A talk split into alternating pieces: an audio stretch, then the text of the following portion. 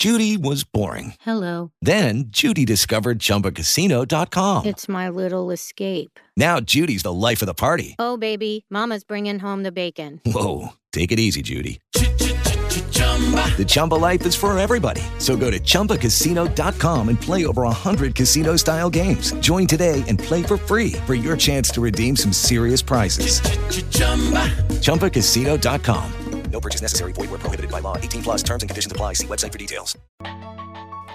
Officina Agile, il primo podcast in Italia per condividere idee e spunti di riflessione con agilisti e appassionati del settore. nato per contribuire alla diffusione delle metodologie linee agile nel nostro paese.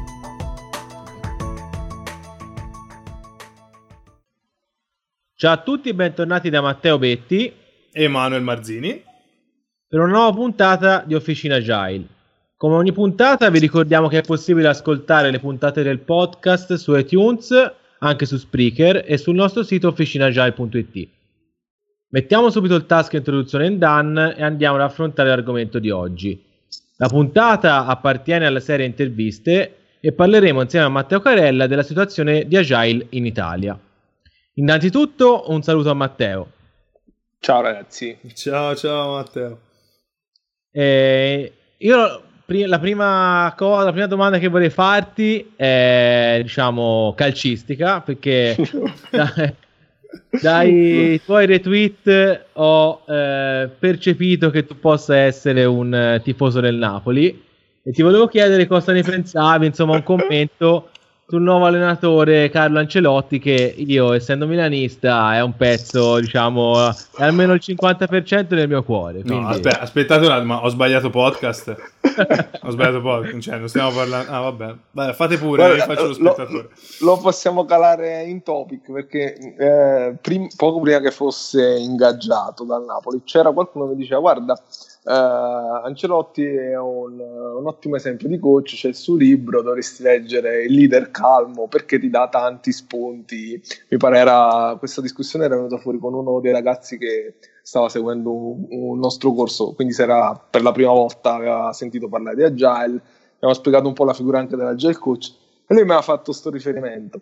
Manco a farlo apposta, qualche giorno dopo Ancelotti a Napoli ha detto ah, ma allora va forte il presidente, vuole puntare in alto. Ok. Sappi che quest'anno un po' ti farò anch'io per il Napoli. Beh, speriamo. Perché, perché con il tuo Milan non riesci a, a godere, quindi. Chissà se, se riusciremo a iscriverci alla Serie A. Sanz- sanzioni UEFA. Eh sì.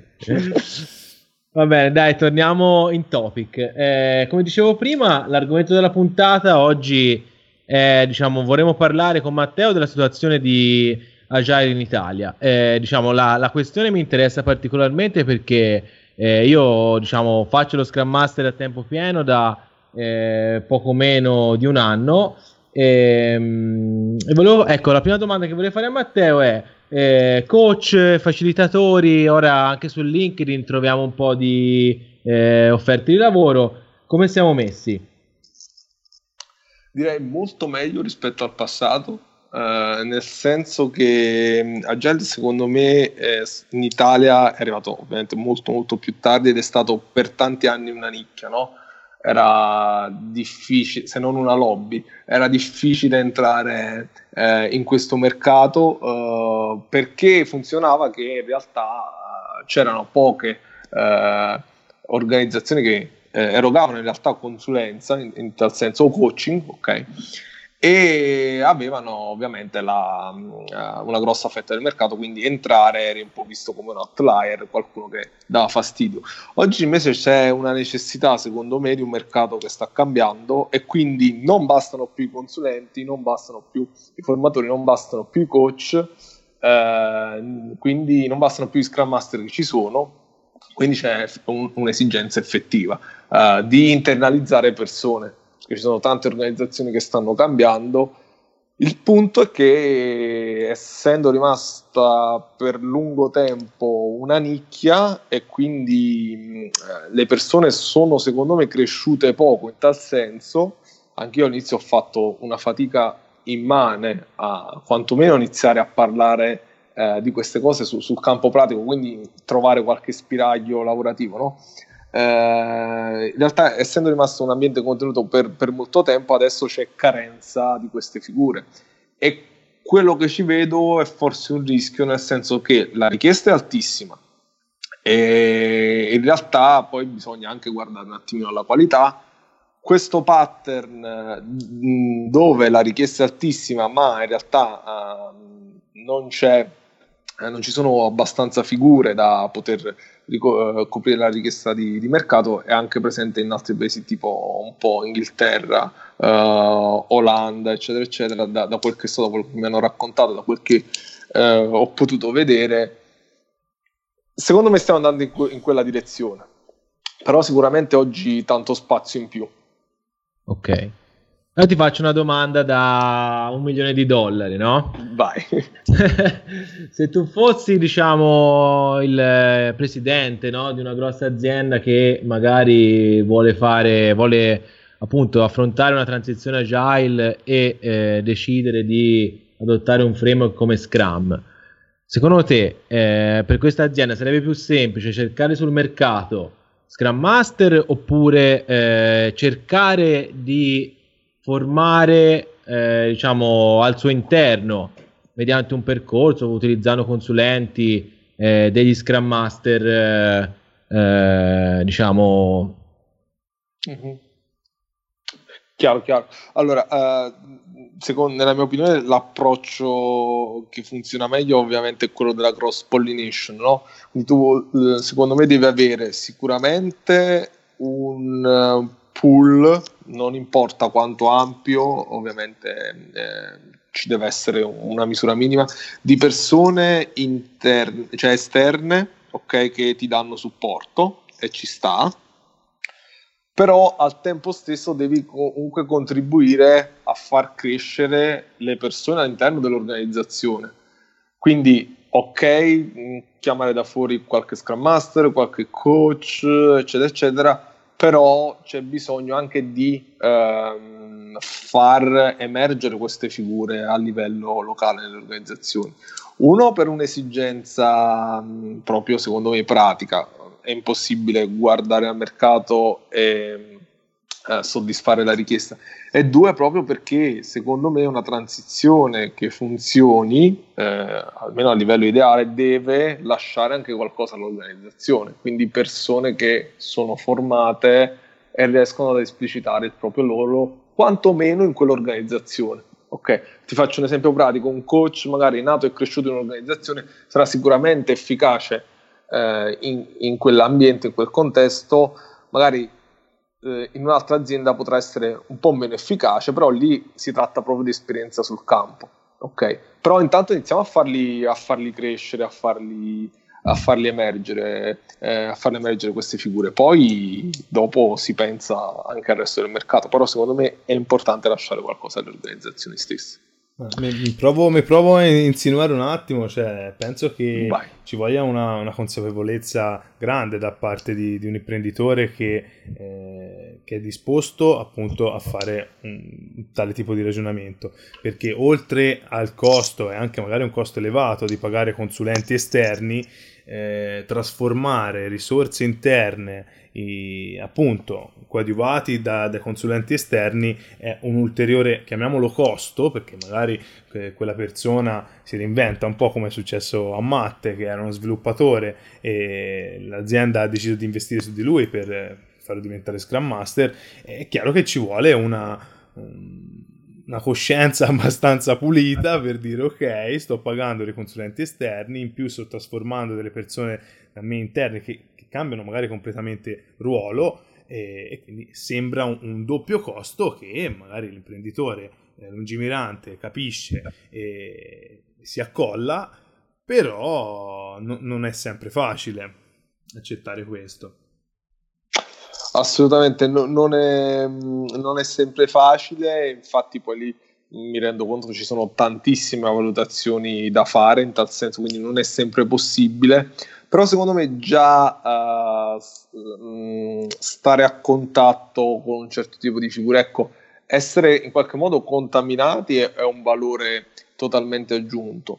Poi eh, provare a pensare alle persone come unità configurabili e quindi che devono rimanere sempre confinate nel proprio ruolo all'interno della stessa organizzazione significa un po' appiattire le cose, quindi pensare in maniera molto verticale in termini di ruoli e meno a livello di crescita personale, no? Quello lo vedo un problema piuttosto. Mm, però secondo me è, importantissimo questo tipo di contaminazione. Ehm, invece un'altra domanda, eh, soprattutto io faccio riferimento soprattutto qua al mondo toscano dove non ci sono eh, grosse aziende di software non che fanno agile. Eh, diciamo la configurazione tipica è per quelle aziende che provano magari anche a fare Scrum è quella di avere uno Scrum Master che fa un po' il doppio ruolo, no? Magari è l'ex team leader che diventa Scrum Master e quindi fa un po' eh, quello che faceva prima, più magari eh, può provare a facilitare qualche retrospettiva o eh, cosa ne pensi di questo approccio? È totalmente eh, sbagliato oppure comunque in ogni caso qualche beneficio ci può essere lo stesso? Guarda, come ti dicevo prima, il problema che ci vedo alla base è che viene, mh, eh, si, si, ragiona sempre in termini di, di ruolo, no? Il, in realtà il team leader è nel, tra virgolette, nella nuova configurazione adesso uno Scrum Master, quindi viene visto come un upgrade di carriera, un nuovo job title che arriva da una posizione comunque considerata di leadership, di, di, una certa importanza, oppure molte volte si vede il classico passaggio project manager, product owner, no? Sì. In realtà se, se, ragioniamo in quest'ottica, secondo me eh, potrebbe essere problematico, se invece noi siamo sicuri eh, o almeno pensiamo che la persona sia un change agent, ok? Cioè nel senso che possa portare davvero un cambiamento che sia un attrattore che, che abbastanza forte per quel che riguarda uh, l'applicazione della metodologia, che faccia un po' in qualche modo da traino, no? E che quindi anche, come dicevo prima, possa contaminare le persone, allora ha senso, uh, perché no? Quindi tutto, come dicevo anche puntata scorsa, intelligenza contestuale, capire nel contesto in cui siamo, ha senso questo tipo di configurazione, ha senso che si mettano eh, in piedi dei ragionamenti del genere. Se sì, perché no? Se invece lo dobbiamo fare solo per un discorso di, di ruoli, quindi upgrade di carriera, upgrade di job title, è, è problematico. E, ehm, un'altra domanda che volevo farti è questo qui proprio mi stuzzica proprio la mia curiosità, nel senso che da novello Scrum Master uh-huh. mi stavo chiedendo, ma eh, se volessi diventare più bravo, uh-huh. su cosa, su che, che, tipo di corsi, eh, su quali tipi di corsi mi converrebbe investire? No? Ci sono un sacco, visto un sacco di certificazioni, eh, Certified Scrum Master, che tutto sommato costano anche eh, un bel po' di, di euro. Eh, diciamo, queste certificazioni servono a qualcosa oppure eh, sono un po' diciamo un'operazione commerciale? Ah, sicuramente io penso che tutti i corsi purtroppo siano una, un'operazione commerciale, nel senso che uh, uh, la maggior parte delle revenue, mh, nella mia percezione, e vedendo anche alcune organizzazioni forse un po' anche lì eh, non, non date alla mano ma quasi eh, da quel che mi raccontano la maggior parte delle revenue vengono dai corsi piuttosto che dal coaching piuttosto che dagli interventi eh, sul campo no? per me questo è un problema questo non significa però che tutte le certificazioni siano inutili io ci vedo ancora un grosso, grossissimo valore nelle certificazioni e questo valore è dato dal trainer ok? Più che dalla certificazione in sé. Eh, non ti nascondo che io ho intenzione di, di prenderne qualcuna e in futuro di continuare eh, anche eh, a formarmi, quindi eh, passare proprio per il discorso di certificazioni. Quello a cui guardo è il trainer, ok? Quindi chi, chi tiene il corso chi passa determinati concetti. Per fare un esempio molto pratico e anche fare, dirlo in maniera del tutto trasparente, esempio i corsi eh, che ehm, tiene Agile 42 con eh, CSM, ehm, CSPO e quant'altro, secondo me sono, mh, oppure quelli di Kanban, sono di un grandissimo valore perché tu li hai dei professionisti, ok? Quindi al di là della certificazione tu ti porti tantissimo a casa. E, mh, il valore aggiunto secondo me sta in quello. Poi è normale che magari una certificazione non ti dà tutti gli strumenti di cui hai bisogno per essere operativo. Uh, tipicamente lo noto anche nei, nei workshop che teniamo, no? nel momento in cui tu tieni un workshop, un corso a delle persone, perché anche a me è capitato di farli, eh, le persone sono allineate a quei principi, a quel mindset per la durata del corso, poi sul posto di lavoro sono uh, tutt'altre persone, quindi in realtà uh, facevo uh, il discorso di identità, secondo me anche qui è valido, cioè le persone riflettono la loro identità come eh, partecipanti al corso, ritornano sul, sul, posto di lavoro, sono, tornano a essere quelli di prima. C'è bisogno anche in questo caso di continuità, quindi sicuramente le certificazioni con dei trainer eh, che sono veramente professionisti settore sono un, un grossissimo valore e poi dare continuità a quello che si è imparato, quello che è stato appreso uh, sostanzialmente in questi momenti. Ok, io devo essere sincero, non so Emanuele che ne pensa, ma anche in questa puntata Matteo è stato parecchio illuminante. Sì, eh... sì Matt, Matt, io cioè, ne sono convinto di una cosa. Probabilmente dovremmo lasciare il podcast direttamente. Matteo, al massimo, se ha bisogno di qualcuno che gli monta la sigla iniziale, ci possiamo fare un esatto. pensierino. Ma, eh? esatto. sì, no, eh. Grazie io... per l'ospitalità, ragazzi. Intanto, no, io volevo fare un'ultima domanda e diciamo se tu dovessi dare solo un consiglio a un diciamo wannabe Scrum Master o wannabe Change Agent, sì. che consiglio gli daresti? Rompiti le ossa più in fretta possibile, nel senso che secondo me è importante vedere tante realtà, uh, tante organizzazioni diverse quanto eh, più in fretta possibile, ovviamente con i dovuti tempi, no? quindi capire l'organizzazione in cui sei, capire il contesto in cui sei, perché questo secondo me ti permette di avere una visione un po', attre- un po come girare il mondo, no? più paesi hai visitato, più hai una visione diversa della vita, secondo me.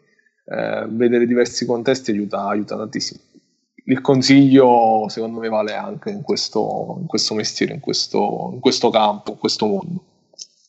Ok, eh, grazie mille. Eh, direi grazie per questa... mille Matteo, scusami. Grazie a voi. Ti, ti, ti, per questa puntata ti salutiamo, speriamo di sentirci presto su questi canali. Perfetto. Anche per, anche per, questa volta siamo arrivati a fine puntata, eh, speriamo di essere stati chiari e di avervi trasmesso qualcosa di utile. Eh, dato che siamo sempre alla ricerca di un uh, continuo miglioramento, vi chiediamo di darci feedback, belli o brutti che siano. Ci trovate su Twitter, LinkedIn e sul nostro canale Telegram e naturalmente sul nostro sito officinagile.it. Se ciò che facciamo vi piace, lasciate una recensione su iTunes o sul nostro sito. Un saluto da Matteo e da Emanuele e alla prossima puntata.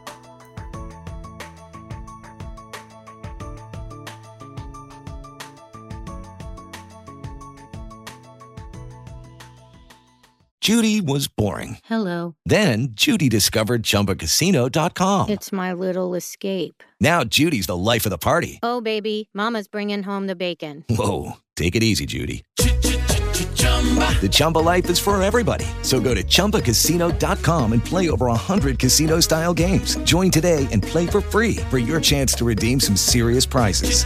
chumba ChumbaCasino.com. No purchase necessary. Void where prohibited by law. 18 plus terms and conditions apply. See website for details.